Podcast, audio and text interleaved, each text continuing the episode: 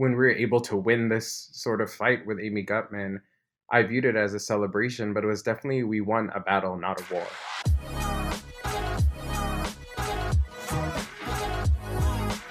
Hello and welcome to the podcast of the University of Pennsylvania Asian Alumni Network. On this podcast, we aim to document the oral history of the ever changing, multifaceted Asian American experience on Penn's campus across generations, as well as to share and highlight our alumni stories. Welcome to episode 2 of our five part miniseries honoring the Asian American Studies program on the 25th anniversary. My name is Paulo Bautista, class of 2014, and I'm your host. Thanks for tuning in. If you haven't yet, pause this episode and go back into our feed to find the first episode of this series where we dive into the history of the field of Asian American Studies as a whole. As we learned then, Asian American Studies, or ASAM for short, emerged from the Third World Liberation Front student strikes at San Francisco State and UC Berkeley in 1968 and 69 that established the broader field of ethnic studies. So now the question is how did Asian American Studies make its way across the country to Penn, and why did it take 28 years for the program to be founded in 1996? In doing research for this series, one name that came up early on was Dr. Rosane Rocher, the first director of Penn's ASAM program. To give you a better picture of what Dr. Rocher was like, here's Dr. Fariha Khan.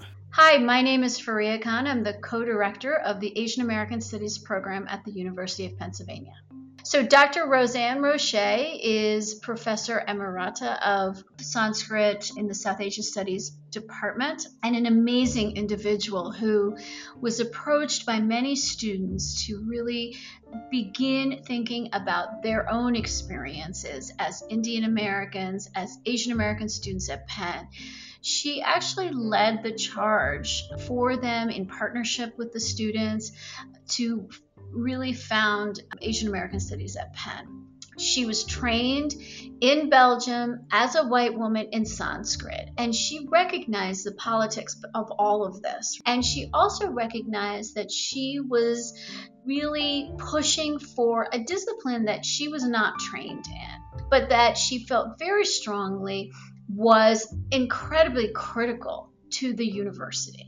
While Dr. Rocher declined to be interviewed for this podcast, she did send along a paper she wrote in 2000 entitled Asian American Studies at Penn Programmatic and Personal Reflections. That paper formed the backbone of this episode, and you'll hear excerpts of it read throughout the episode. According to Dr. Rocher, the first course offered in Asian American Studies at Penn came in the 1970s, though it was not taught by an Asian American professor. In response to student requests, F. Hilary Conroy, a senior professor whose primary field was East Asian diplomatic history, but whose dissertation had been devoted to Japanese immigration in Hawaii, taught the Asian American experience until his retirement in 1990. While Professor Conroy likely didn't see a large number of Asian students on campus in his time, that would soon change. Due to the repeal of the nationality based immigration quotas as part of the 1965 Immigration Act, the number of Asian immigrants to America would grow. By the mid 80s, their children who were born in the States would be of college age, ready to enter university. For example, from 1986 to 1991, the proportion of Asian students in Penn's freshman class doubled from 10% to 22%. So, in the late 80s, the growing Asian American population started organizing. And while there were certainly a number of cultural groups on campus serving Asian students' needs, they weren't necessarily political in nature. One exception to this was the Asian American Students Alliance. Now, they weren't ever formally recognized as a group by the university, but rather they were a group of like minded students who were agitating for change on campus to better serve Asian American student needs. To learn more about them, I turned to two former members, Dr. Scott Kurashige and Ellen Somekawa. My name is Scott Kurashige. I graduated in 1990 from the college with a BA in history and with minors in what was then called Afro American Studies and Economics. Currently professor at TCU in comparative race and ethnic studies. I'm Ellen Somekawa. I was at Penn somewhere from the mid 80s to the early 90s. I'm currently the executive director of the Folk Arts Cultural Treasures Charter School. Now, Scott and Ellen came from very different backgrounds prior to meeting at Penn. Ellen and her brother, originally from Minnesota, grew up as the only Asian kids in their all white school. She learned about her family's history of Japanese internment at the age of 15 years old. I was at one of those fundraisers that your parents drag you to, and somebody handed me this flyer that said, you know, these internment camps, don't let them happen again. And that was the first time I had ever heard about the mass incarceration of Japanese Americans, which includes basically all of my family and every Japanese American person I knew of. Honestly, I was just so completely outraged. You know, I went to my civics teacher. It was like, what do you mean by trying to teach me civics without teaching me you know, like this important stuff in American history? I remember she said, why didn't your parents teach you about it? That lackluster response from her civics teacher spurred Ellen to get involved in self education about Asian American topics with other activists in the Twin Cities before ultimately making her way to Penn for grad school. Meanwhile, Scott, coming from the more diverse area of Southern California, didn't have a lot of political consciousness about being Asian American before transferring to Penn in his sophomore year. That would soon change with one of his very first classes on campus. And so, really, the first class I took, US history, was Dr. Richard Beeman. He shows up in his kind of like cape and a bow tie, very much the kind of, you know, professor you would see in a movie.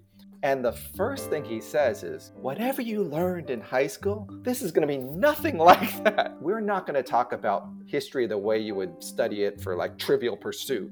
We are going to talk about trends and dynamics and things that shape the course of history, not because one individual did something, because there were these broader social forces that we're trying to understand. I just got really fascinated by history. I ended up taking the second semester of US history. I think it was 20A and 20B, it was called then.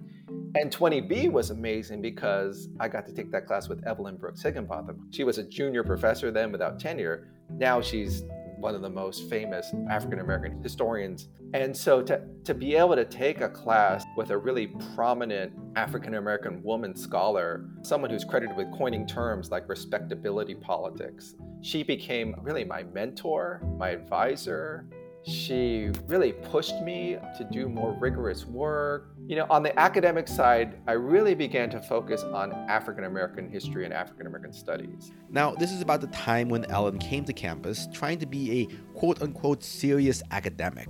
In my life, I've gone through these periods of kind of political activism and then kind of trying to turn my back away from it and saying I'm going to go this other way.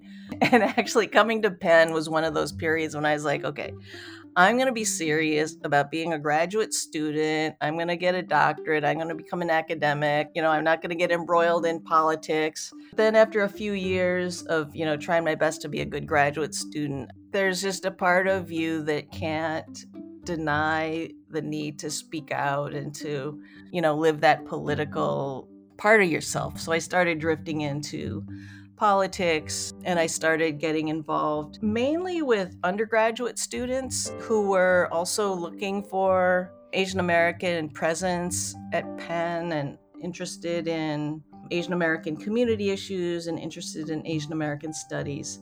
But we met once a week. One of the important things that I think had a big impact on me is we just did self education. I saw Who Killed Vincent Chin for the first time at one of our own meetings. And that movie just like changed my whole life. I mean, I remember I was in tears through most of it. But, you know, we were very vocal. And so, like, I kind of crossed over the multiracial student activist crowd and then we formed this group called the Asian American Student Alliance, and initially it was just like five or six of us.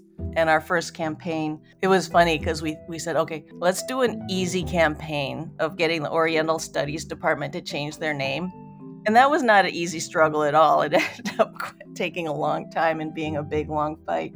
Parallel to Asian American Students Alliance, another student group developed called the Asian American Student Task Force, who would later merge with and take the name of Students for Asian Affairs, or SAA. This group was advised by longtime Penn Administrator Joseph Sun. My name's Joseph Sun. I retired from the University of Pennsylvania in 2015 uh, after 31 years of full time service there. In 1990, I, I became a full time assistant dean in the College of Arts and Sciences. And I would peg that as a time when I began to coalesce around Asian American students. Part of my hiring was that in my job description, in a job at Penn, my duties included specifically outreach to Asian American students. You know, students formed SAA saying we're going to be focused on lobbying and advocacy and pushing the agenda along. One of these students was Kate Lamb. My name is Kate Lamb. I graduated from the College of Arts and Sciences in 1992. I currently work for an electric vehicle enablement company. Kate became aware of her own identity as an Asian American by talking to other students in Students for Asian Affairs. Some of their earliest work was around bringing awareness about potential racial violence on days such as Pearl Harbor Remembrance Day. It wasn't until, as I talked to my friends who were active in that, you know, Chris Ng being one of them, and, and he actually sat me down and started talking to me about something called Asian Americans. It wasn't until then that I became more cognizant, right? Why, you know, when we have Remembrance Day, Pearl Harbor Day, the implications of focusing specifically, let's say, on the Japanese bombing also have effects. Japanese hatred, Asian hatred. How do we discuss issues like this sensitively? How do we help prevent or at least bring out in the open with students potential, as I said, fallout from such portrayal in the media? Very much similar to COVID nowadays.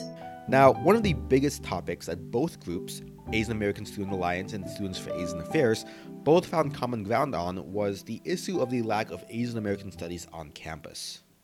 I don't remember a lot of developments or progress being made towards the inclusion of Asian Americans as a subset of American history. I think it's definitely fair to say that most of us were inspired by the radical origins of Asian American studies through the third world strikes at you know San Francisco State and Berkeley. We had read about them, we had watched films about them. You know, at that time they were only like 20 years in the past, and we definitely recognize that power concedes nothing without a demand. That you sometimes you know have to really take a bold stand we certainly didn't shut down the campus. we weren't able to do anything that dramatic. We didn't even do any kind of civil disobedience or anything. Everything we did was just, you know, basic and so we started just doing sort of agitational things. We would do skits in front of the library about the lack of Asian American presence at Penn, or we started just putting up posters saying there's a hole in our curriculum. There's no Asian American studies at Penn. So we would be on Locust Walk. We did an event called Airing Dirty Laundry, where we just put up an old clothesline with like the clothes were like posters that said things like, you know, Penn does not have a single class on Asian American Studies. We sort of tried to build coalitions with other students of color. We wrote a lot of letters to the editor over the years. We had educational pamphlets that we put. Remember, this is before the internet, or at least before any of us used the web. And then there were occasions where we tried to go to some of these university, you know, council meetings or meet with administrators. And, you know, that really went nowhere. When I went to the dean of the college, was a man named Norman Adler, and I asked him, can we have one Asian American Studies class, like anywhere in the college. I would like to take one Asian American Studies class before I graduate from Penn. And his response was, That's not a big enough topic to devote one entire class. He said, You know, you should go talk to Ewa Morawska. She's in sociology and she teaches about immigration and see if she can maybe do one or two weeks about Asians in her immigration class. One quick clarification Scott was talking to the Dean of the College of Arts and Sciences, Penn's liberal arts school for undergraduates. The college is a branch of the larger umbrella of the School of Arts and Sciences, or SAS, which includes graduate level studies. Scott would try his luck with the Dean of SAS. The dean of SAS at that time was a senior scholar named Hugo Sonnenschein. And so he used to have these just open office hours where anyone could go. And so I found out about it and I said, well, I'm just going to go ask him, hey, like, can you fund some Asian American studies classes or at least one? And I explained to him, you know, I'm an African American studies minor. These classes have been life changing for me, and they've really made me want to learn more about Asian Americans and how our story connects to, you know, this broader US history. And he literally, this was for his exact words, and I'll, I'll just never forget this. He said, Well, let me tell you something.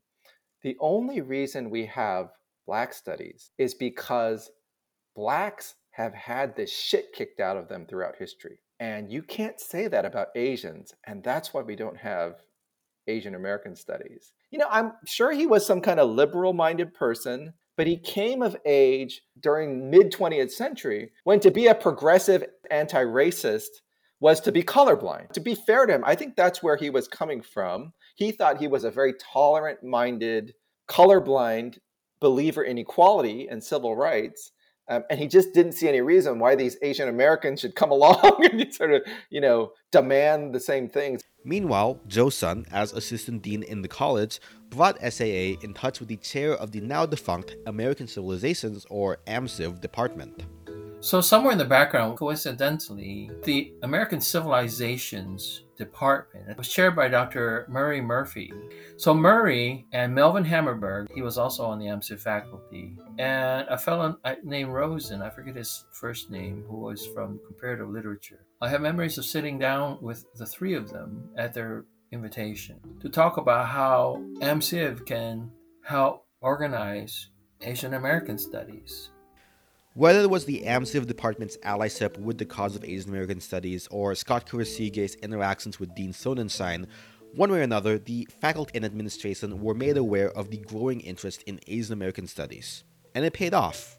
I think I went back to meet with him. Maybe he went back to Princeton or something, so he was leaving as dean. And, and you know, at the end of the year, now I know I'm a department chair. You got to reconcile your budget and spend down different things. He said, "You know what I'll do for your kid?" Basically, it's like I'm going to throw five thousand dollars towards a task force to look at Asian American studies at Penn. He told me this personally after I was just kind of back in his office begging him. You know, I graduated, I wasn't part of that task force. That that's where I think Dr. Rocher came in. As Dr. Rocher notes, with the support of then Dean Hugo Sonnenschein, Jean Wu, then Dean of the Division of General Studies and Lecturer of Psychology at Bryn Mawr College, was recruited as an adjunct lecturer to teach a two semester sequence on the Asian experience in America. Now, Jean Wu wasn't a stranger to Penn. She already knew Joe Sun, and Kate Lam and other SAA students went out to Bryn Mawr to talk to her to try to recruit her.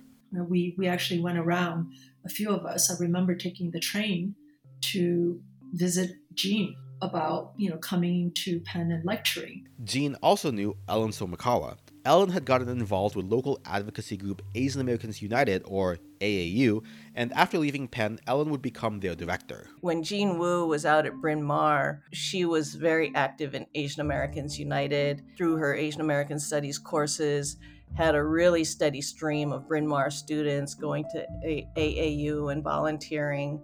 Our involving Jean Wu was all related to that common history of work together with her. With Dr. Wu teaching her course in fall of 91 and spring of 92, housed in the American Civilizations Department, other lecturers were soon brought on in subsequent years. Siwen Law, who we heard from in last episode, taught a course on Asian American perspective on government policy, and Joe Sun also brought in Elise An, a graduate student at Rutgers, to teach a course on Asian American literature, as well as Franklin Odo, renowned Asian Americanist, who would take over Jean Wu's course during his sabbatical and later become the director of the Asia Pacific American program at the Smithsonian. Around this time, we start to see more faculty involvement in working to develop Asian American studies.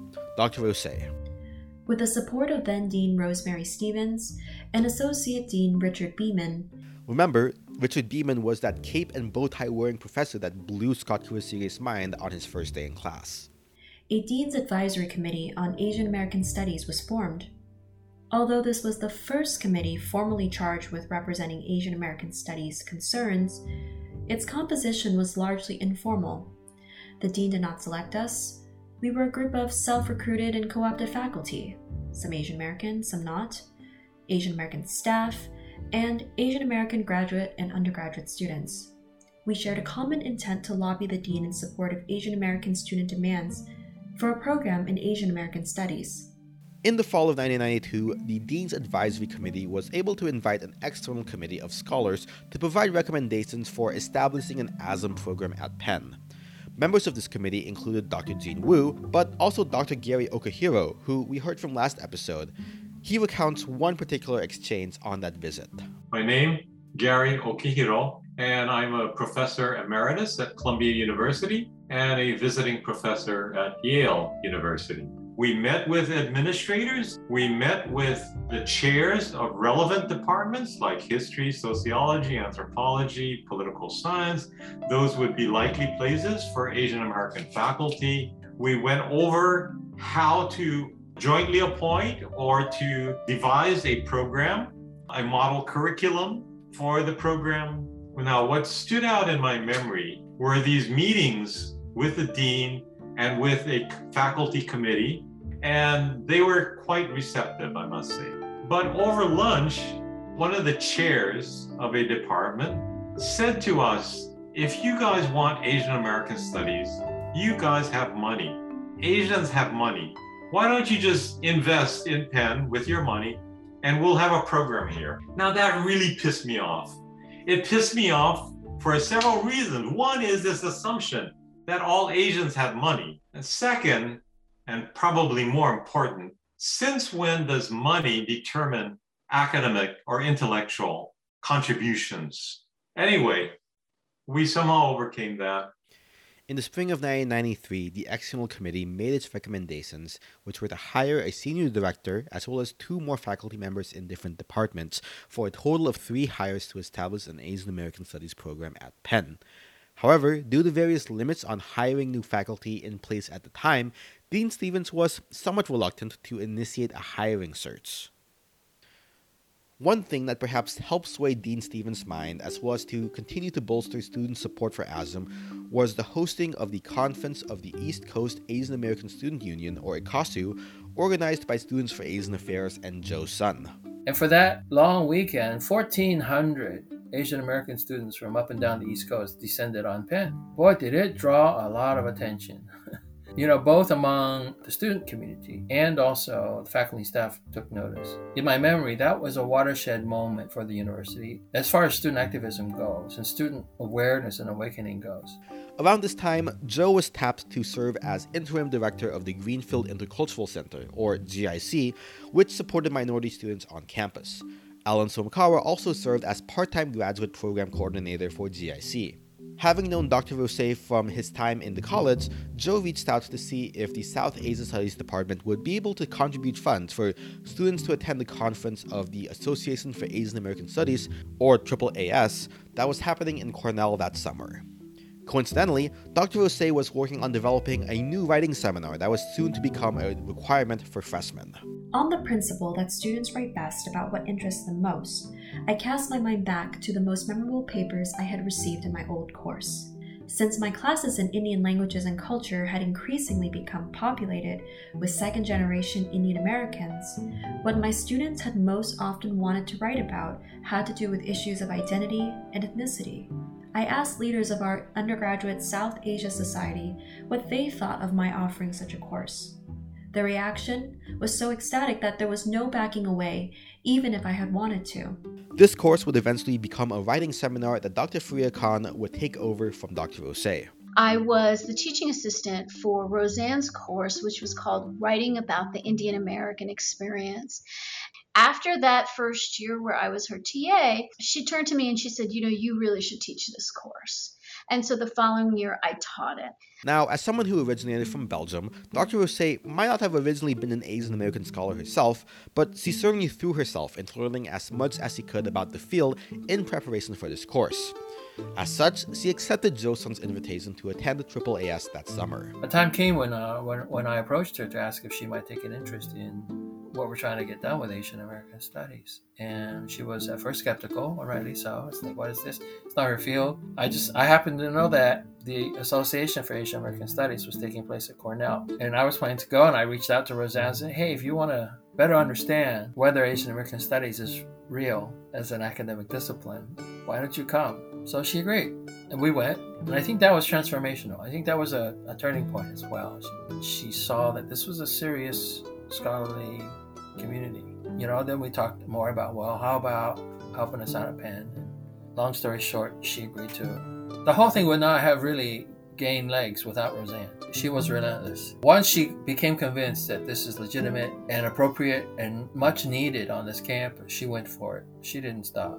That fall of 1993, as Dr. Rocher began teaching her freshman writing seminar, an interdisciplinary search in Asian American Studies was approved. Dr. Rocher on that process. Benjamin Shen of Astrophysics, Peter Conn of English, and myself, members of the advisory committee, were to anchor the search committee, with recently appointed ethnomusicologist Deborah Wong, two students, Ji Yun Ya, a graduate student in history, and undergraduate student Lily Lowe, chair of Students for Asian Affairs, would complete the search committee. The appointment of an undergraduate student on a search committee for a faculty position was highly unusual if not unique.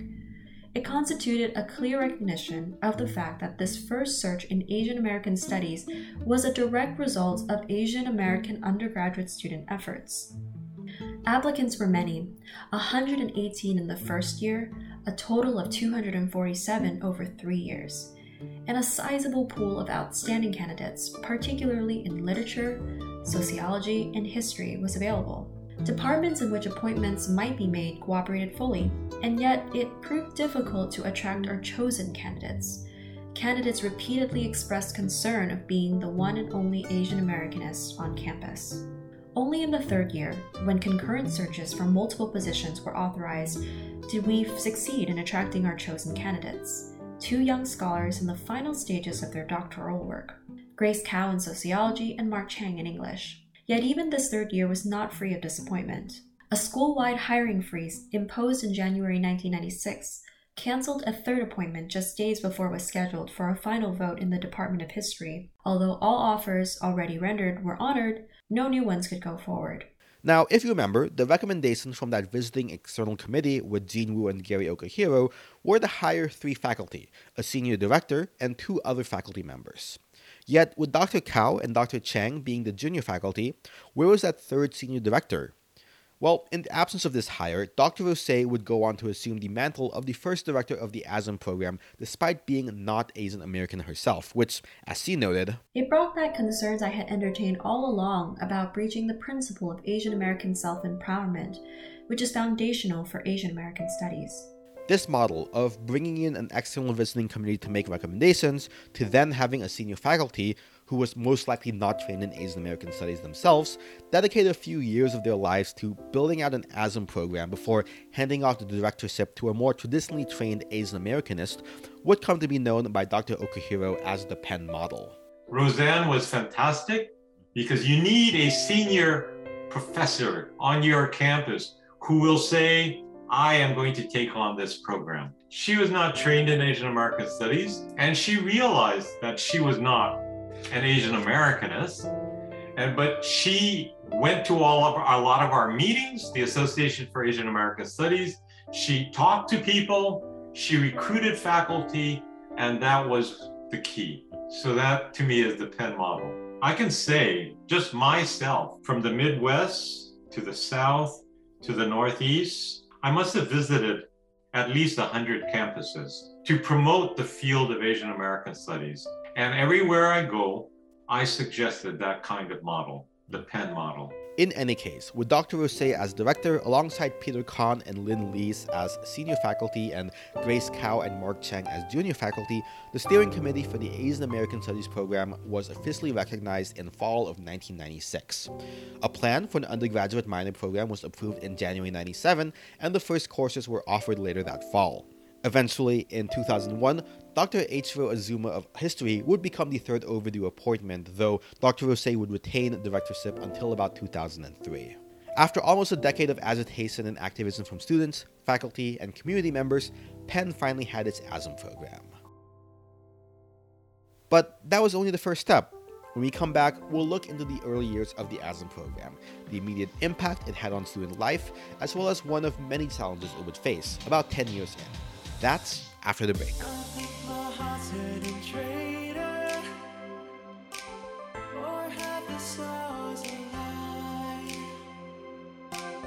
Just thinking about seeing you later. Send shivers down my spine. Take the train from Washington Station. Step out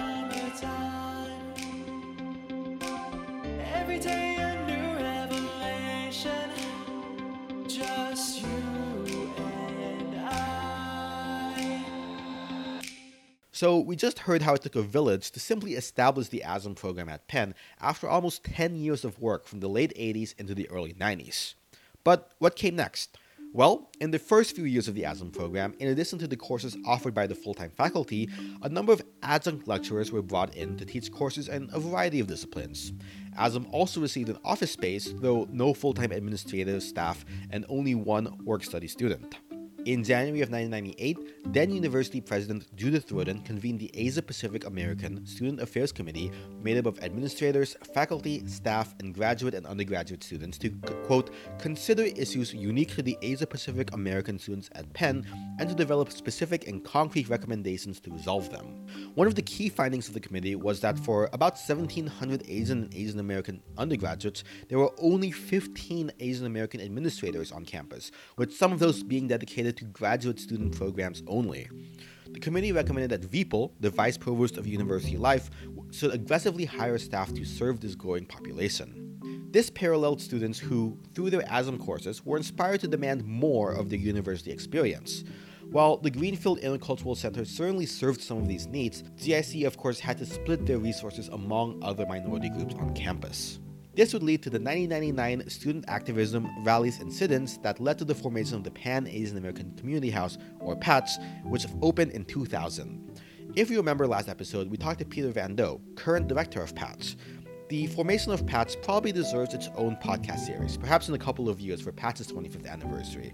But specific to this story, Peter's role as PAACH director at the time had split duties, also serving as the assistant director for the ASAM program. The first person to fill this joint role was Dr. Karen Su. My name is Karen Su, and I currently teach in the Global Asian Studies program at the University of Illinois at Chicago. I served as the assistant director of ASAM, or Asian American Studies, and the first director of PAACH, the Pan Asian American Community House, uh, at Penn from 2000 to 2002.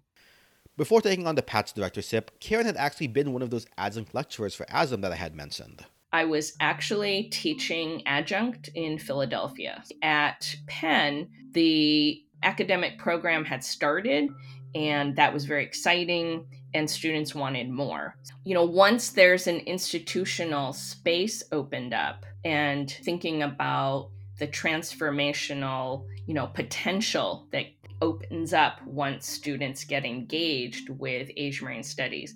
It, it doesn't surprise me that students wanted to see more. So, the year that I was teaching part time, I did see students organizing for PAACH. I did attend some meetings and I attended the rally for PAACH really to support that student effort. I didn't know that I would later apply for these jobs. Now, while Karen wasn't privy to the decision to have ASAM and PAACH be so closely integrated early on, the idea made sense to her. The idea was that ASAM and PAACH would have a very symbiotic partnership. Philosophically and practically, I think it makes a difference for students' education because the outside of the classroom experience can be very integrated with the inside of the classroom experience. And it's a more holistic approach to education that I think is really important for students. A good relationship between the cultural center and the academic program is really key to creating that positive environment. You know, one of my fondest memories is just being able to have lunch with the students who were spending time in PAACH. Not only that, but ASAM faculty would drop by to PAACH too. And so sometimes there would be these moments when it's like, hey, you were absent from class today.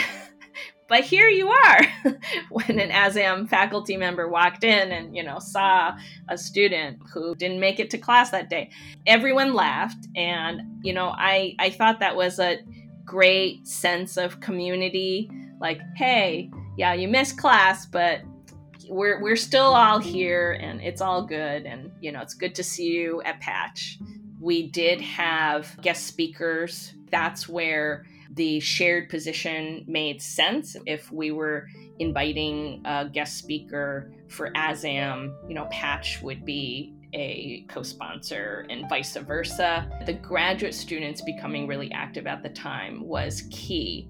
Um, at the time, Yoonmee Chang, she played an instrumental role in developing a graduate Asian American Studies group for you know graduate students who wanted to get involved. Dr. Fariha Khan, a bit more on who Yoonmee Chang was. So Yoonmee Chang actually was a colleague of mine. She was a graduate student in the English department. But Yoonmee was a force. I mean, I remember, and she was really interested in starting Asian American studies at the graduates level. And so we had a colloquium that she organized, and grad students would give talks. She had a reading group. She was incredibly motivated, and she was super inspiring. She went on to teach at University of Indiana Indiana and then ended up at George Mason University. Very sad. We lost Yoonmee to cancer a few years ago. Her mother reached out to me and said Yoonmee was incredibly fortunate to have Asian American studies in her life. And so her mother donated additional funds not only to support the graduate student paper prize, but also to support the ASAM Fellows. And so an undergraduate research fellowship was established as well through that very generous donation.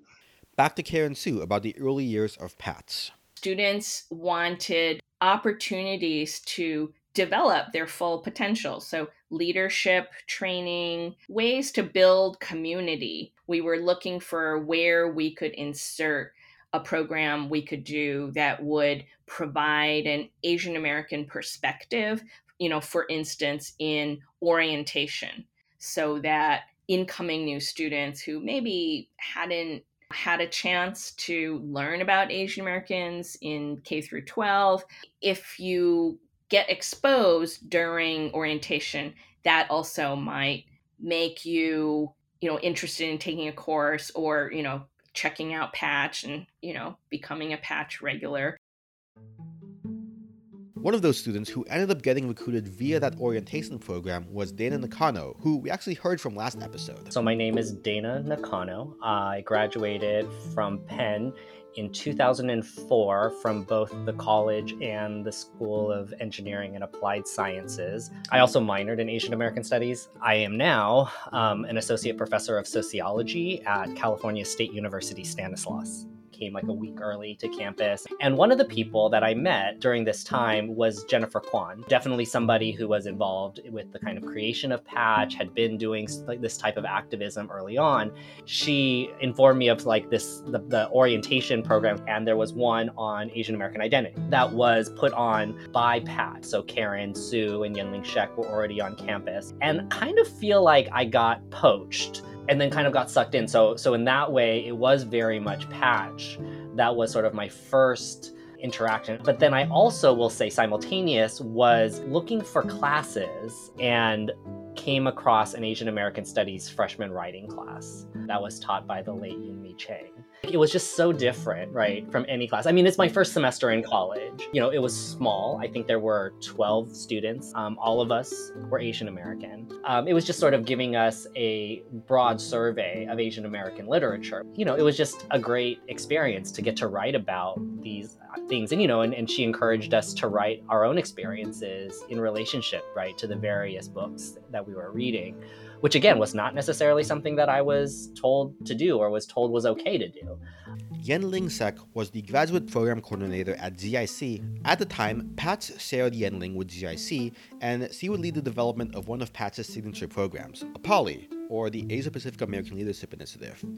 Dana would go on to become one of the first participants of APALI in fall of 2001 but it is really this sort of melding and understanding that leadership and identity are just linked together and that it's difficult to be an effective leader without understanding yourself and your community. APALI is simultaneously identity and leadership development. And so a lot of the programming, right, that goes into that is about us exploring our own identities, our communities, but then also giving us like tangible leadership skills like public speaking or things of that nature. Later in his senior year, Dana would go on to become an APALI facilitator and try to integrate some of the learnings of his ASAM courses into APALI. You know, when thinking about my role as an APALI facilitator, I think one of the things that I brought was a more learned perspective, right, on the Asian American experience uh, because of my um, involvement with the coursework. Beyond his first writing seminar on Asian American literature with Yoonmee Chang, Dana would go on to take enough Asian American studies courses to graduate with the minor, predominantly with the newly hired Dr. Azuma in history. He, so, you know, the other kind of joke, and, you know, that I always tell people, like, well, I'm his first student because he and I started at the same time, right? Myself as an undergrad, but he as an assistant professor. And so that I think was really the turning point for me is taking his class and then really starting to think about like, okay, well now I'm taking more than one class. What are the options and kind of getting involved in, in Asian American studies, not just in the classroom, but also eventually um, on the undergraduate advisory board. Another ASAM UAB member at this time was Saji Philip. Yes, I'm Shaji Phillip, and I attended the University of Pennsylvania. I was a graduating class of 2004, and I currently uh, work as a physician. Shaji's first course was Fariha Khan's writing seminar on the South Asian American experience that Dr. Rose had developed. And, and that, that was a realization to me that I couldn't just know about South Asia and South Asian Americans, I would have to know about the broader American experience across immigrant groups. Dana and Saji, alongside other alums such as Dr. Cliff Bersamira, who we heard from last episode, did a lot of work to try to help push enrollment in ASAM through various means. You know, in a lot of ways, we were trying to figure ourselves out right like we were trying to figure out what what undergraduates could really do um, and so we would put on these sort of like conversations right you know faculty might come in and give a talk about their research. And i think the biggest topics was increasing class enrollment. Part of that means getting classes that people want and supporting them and bringing awareness to it. So it was a lot of awareness. We worked on supporting the diversity requirement part of the curriculum at penn. There was a push to have all students have uh, at least in the college of arts and sciences some part of their curriculum devoted to diversity and the understanding of diversity. That advocacy of bringing education of uh, Asian American history as part of you know the larger movement of American studies really paved the way for the, a lot of things that I ended up doing or getting involved in later, expecting that at the highest levels of whatever that institution in that case it was you know deans and whoever approves curriculum to value this that did become something that i realized was really valuable. And so that was a great thing that we got to be a part of as students. Currently the college of arts and sciences requires all students to take at least one course in cultural diversity in the united states of which many if not all asm courses meet that requirement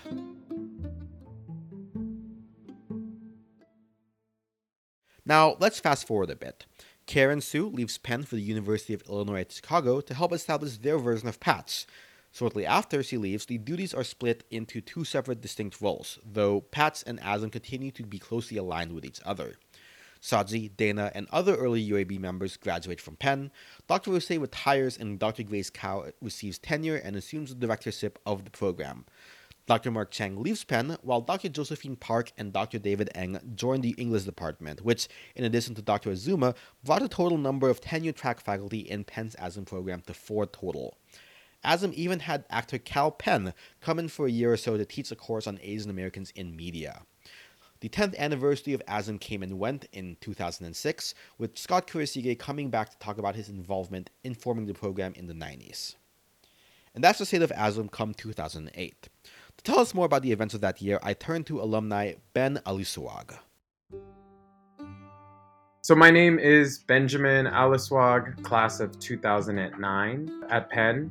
I majored in English, creative writing, and then also minored in Asian American Studies. And these days, I'm a program manager at a late stage startup. Ben had gotten interested in ASAM after participating in APALI early on in his time at Penn. I think there's a, a combination of a different number of things that ended up inspiring my interest in Asian American activism and then Asian American Studies was a program that I'm sure you're familiar with called APALI. From there, I was already an English major at the time, and so I was like, you know, I don't want to just, you know, talk the talk. So I decided to like enroll in one of the courses. That was Dr. Josephine Park's ASAM Lit class. One of my favorite courses. We'll speak highly of it. Once I took her course um, and just being like the English nerd that I am and was, it just was a easy decision for me to end up studying. In addition to becoming an ASAM minor, Ben also found his way to becoming chair of the Asia Pacific Student Coalition, or APSC, the umbrella organization for Penn's Asian interest cultural groups on campus. And APSC had their fair share of controversies to deal with at the time, such as one incident involving the Punch Bowl magazine a comedy magazine at Penn published an entire spread around where Asians don't belong. And there was like a back and forth in the Daily Pennsylvanian with editorials, and we had lots of sensitivity training meetings. With that incident only recently in the rearview mirror, Ben got an email one day that would spur him and APSC into action yet again. On just some mundane day, I get an email from the ASAM advisory board from Dr. Kao saying like there's been a severe budget cut proposed for Asian American Studies. Dr. Is telling me that she's threatening to quit or step down. The TLDR of the issue is that like this proposed cut would essentially be so severe that it would cripple the, the department and make it impossible for it to continue in the next, you know, two, three years. While I couldn't find an exact number on how much ASAM's budget would be decreased by, an article from the Daily Pennsylvania at the time noted that ASAM would only be able to offer one course that was not housed in another department. And this was all still while ASAM did not yet have any full time administrative staff members. While we'll talk to Dr. Grace Kao later in the series, when I spoke to her, she said that she had taken on the directorship of the program with assurances from administration that a certain minimum level of support would be provided hence her threat to resign the directorship when these cuts were made without warning. It's also worth noting that these budget cuts were communicated on and decided upon without any input or discussion from the Asian American Studies program. Functionally, this would have killed off any chance of the program surviving long term into the future. When we get this news, we're obviously outraged. There was just this like discrepancy between like glorifying us as Asian Americans with this course with Kal Penn and then threatening to cut the program and eventually like removing it from a curriculum standpoint. So our first point of action was to like just convene sort of the powers that be. So that was my board, the APSC board, and the ASAM advisory board. So Ben, APSC, and ASAM UAB all leaped into action, reaching out to their contacts, including our very own alumni network, UPAAN we essentially worked with like UPenn to sort of share that knowledge around. We kind of made a list of all the things that would give us clout and like recognition. Like we reached out to journalists in Philadelphia. At this time, like it was still a blog world. And so we reached out to Angry Asian Man, this blog that kind of just highlights activism. And so like we basically got like a hundred people to write into Angry Asian Man talking about this potential threat. Like he even made fun of us a little bit in the blog and was saying that like it's it looks like someone copy and pasted the same message and emailed it to us from like 20 different accounts. But like that was our grassroots approach. In our mind, we are like, if we could get enough people angry about this, like we could stop this from happening. Ben, by virtue of his role as chair of APSC, also had another avenue to make his and the Asian American community's voice heard. I did have the privilege to serve on um, university council, right? And so, university council gives seven undergraduate leaders a seat at the table with like Amy Gutmann, president, and other leaders. And there just happened to be a university council meeting that week. I was like, what other way to display sort of our disapproval with this budget cut, which is then to just like bring it up with the entire faculty at this meeting. And I would say like it was pretty controversial thing to do.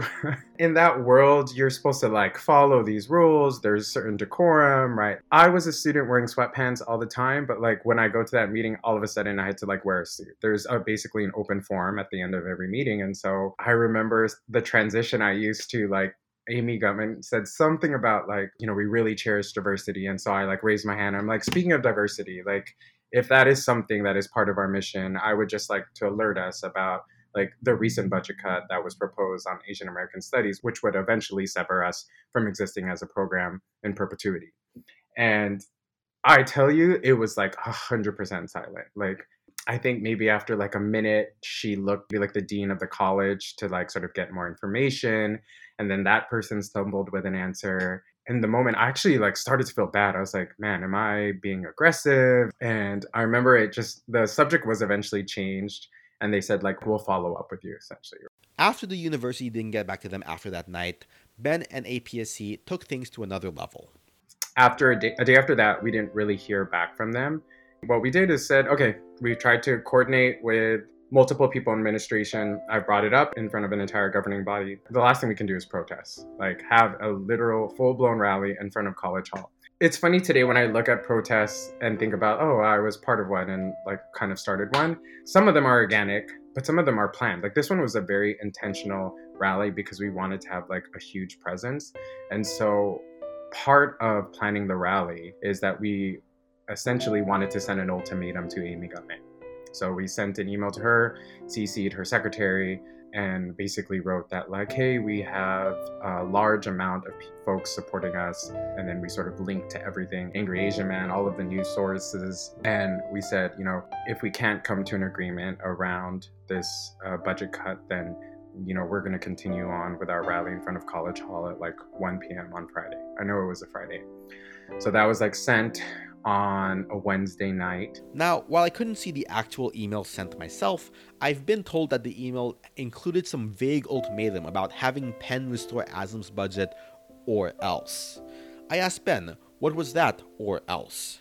Yeah, I don't know what the or else was. When I look back, if we weren't if we didn't have this ultimatum, I don't know if ASAM would still exist, right? Because after the ultimatum happened, the morning before the rally, legit, no lie, two hours before, she emailed and said, It's been resolved. And I called Dr. Kao and I was like, Is this email real? Like, can you confirm that the budget proposal has been suspended? And she's like, Yes, it's real. We won.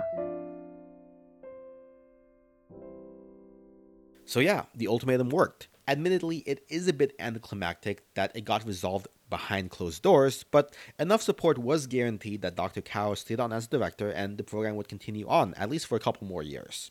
Though there was still the matter of everyone who had gotten riled up and were ready to protest on College Green in a couple of hours. And so I said, well, let's still have a, a, protest, but let's just make it a celebration. And we still had that group come in front of College Green. Instead of protesting, we had people sign up for ASAM courses. Honestly, Amy Gutmann came. I gave her the bullhorn. She talked to everyone. She celebrated our program, celebrated the faculty, and there was a understanding there that like this was important. So while ASAM was saved for the time being, the work wasn't done. I still struggled with the fact that, like, okay, we did all this work, but are people going to take the courses? Are people going to stay interested in Asian American studies? Like, you have the protests, which, you know, when I look back, it's like fun.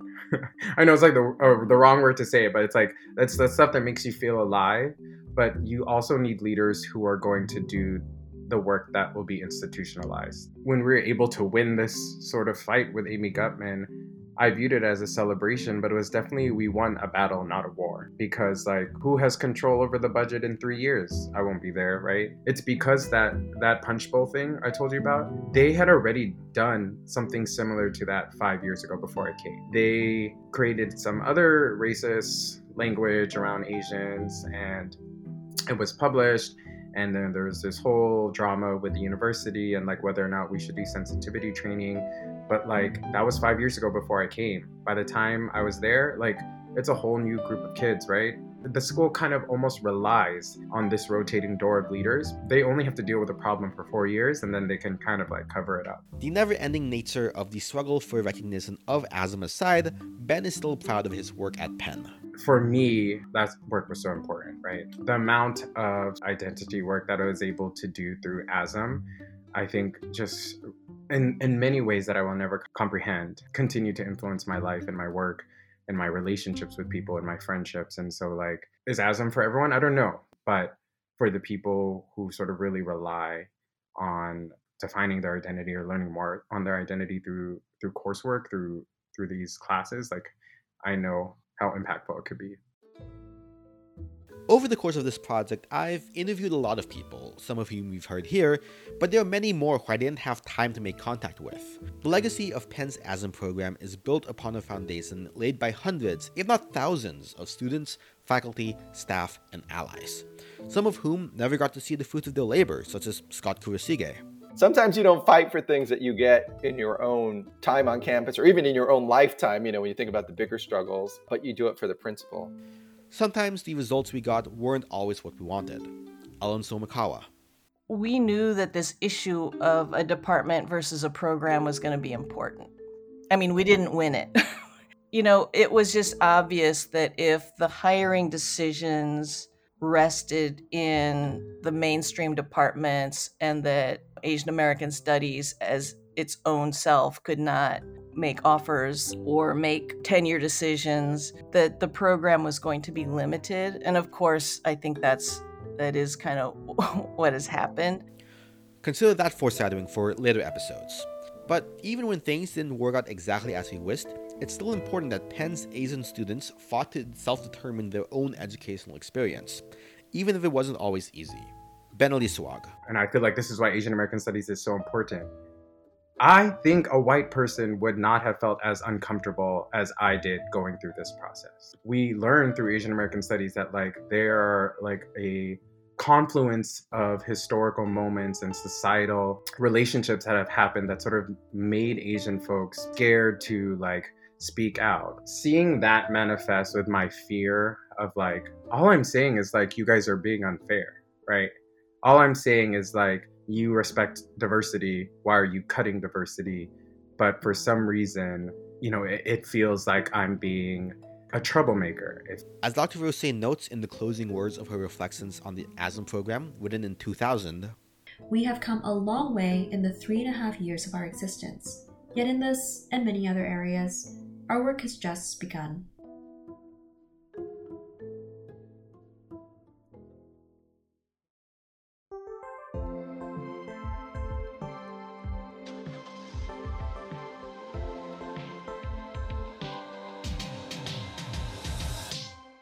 Many thanks to all the individuals I interviewed for this episode Dr. Fariha Khan, Dr. Scott Kurashige, Ellen Somekawa, Joe Sun, Kate Lamb, Dr. Gary Okihiro, Dr. Karen Su, Dr. Dana Nakano, Saji Philip, and Ben Aliswag. Also, thanks to Lily Lowe, class of 2005, and Dr. Vose, who, while I didn't record an interview with them, both provided valuable insights into my research. Dr. Vose's manuscript can be found on Penn's ASAM website and was voiced by Recorded by Diana Wing So, Penn class of 2016. We've talked a lot in this episode about student activists who planted seeds that they themselves will not be able to harvest. Next week, we'll fast forward from the past to the present to meet some of those students who are enjoying that harvest as we explore the impact Asian American Studies has had on some current students at Penn in discovering who they are and who they might become. A quick reminder that the views and opinions expressed on this show are of those appearing on this podcast alone and do not reflect those of any other organizations, including the University of Pennsylvania.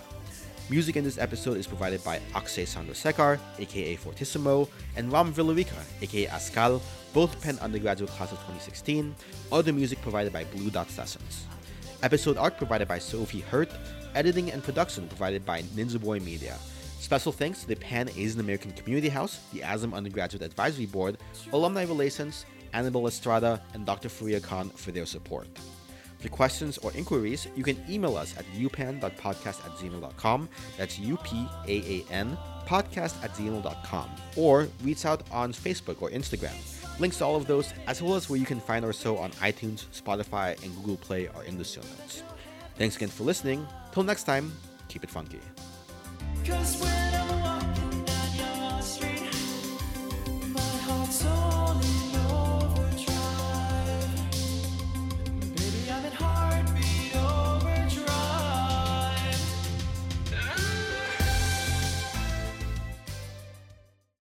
And um, Jen will tell you this horrific story about how I was wearing these like white jeans, which is a lie. I'm just going to tell you now if you ever talk to her. But um,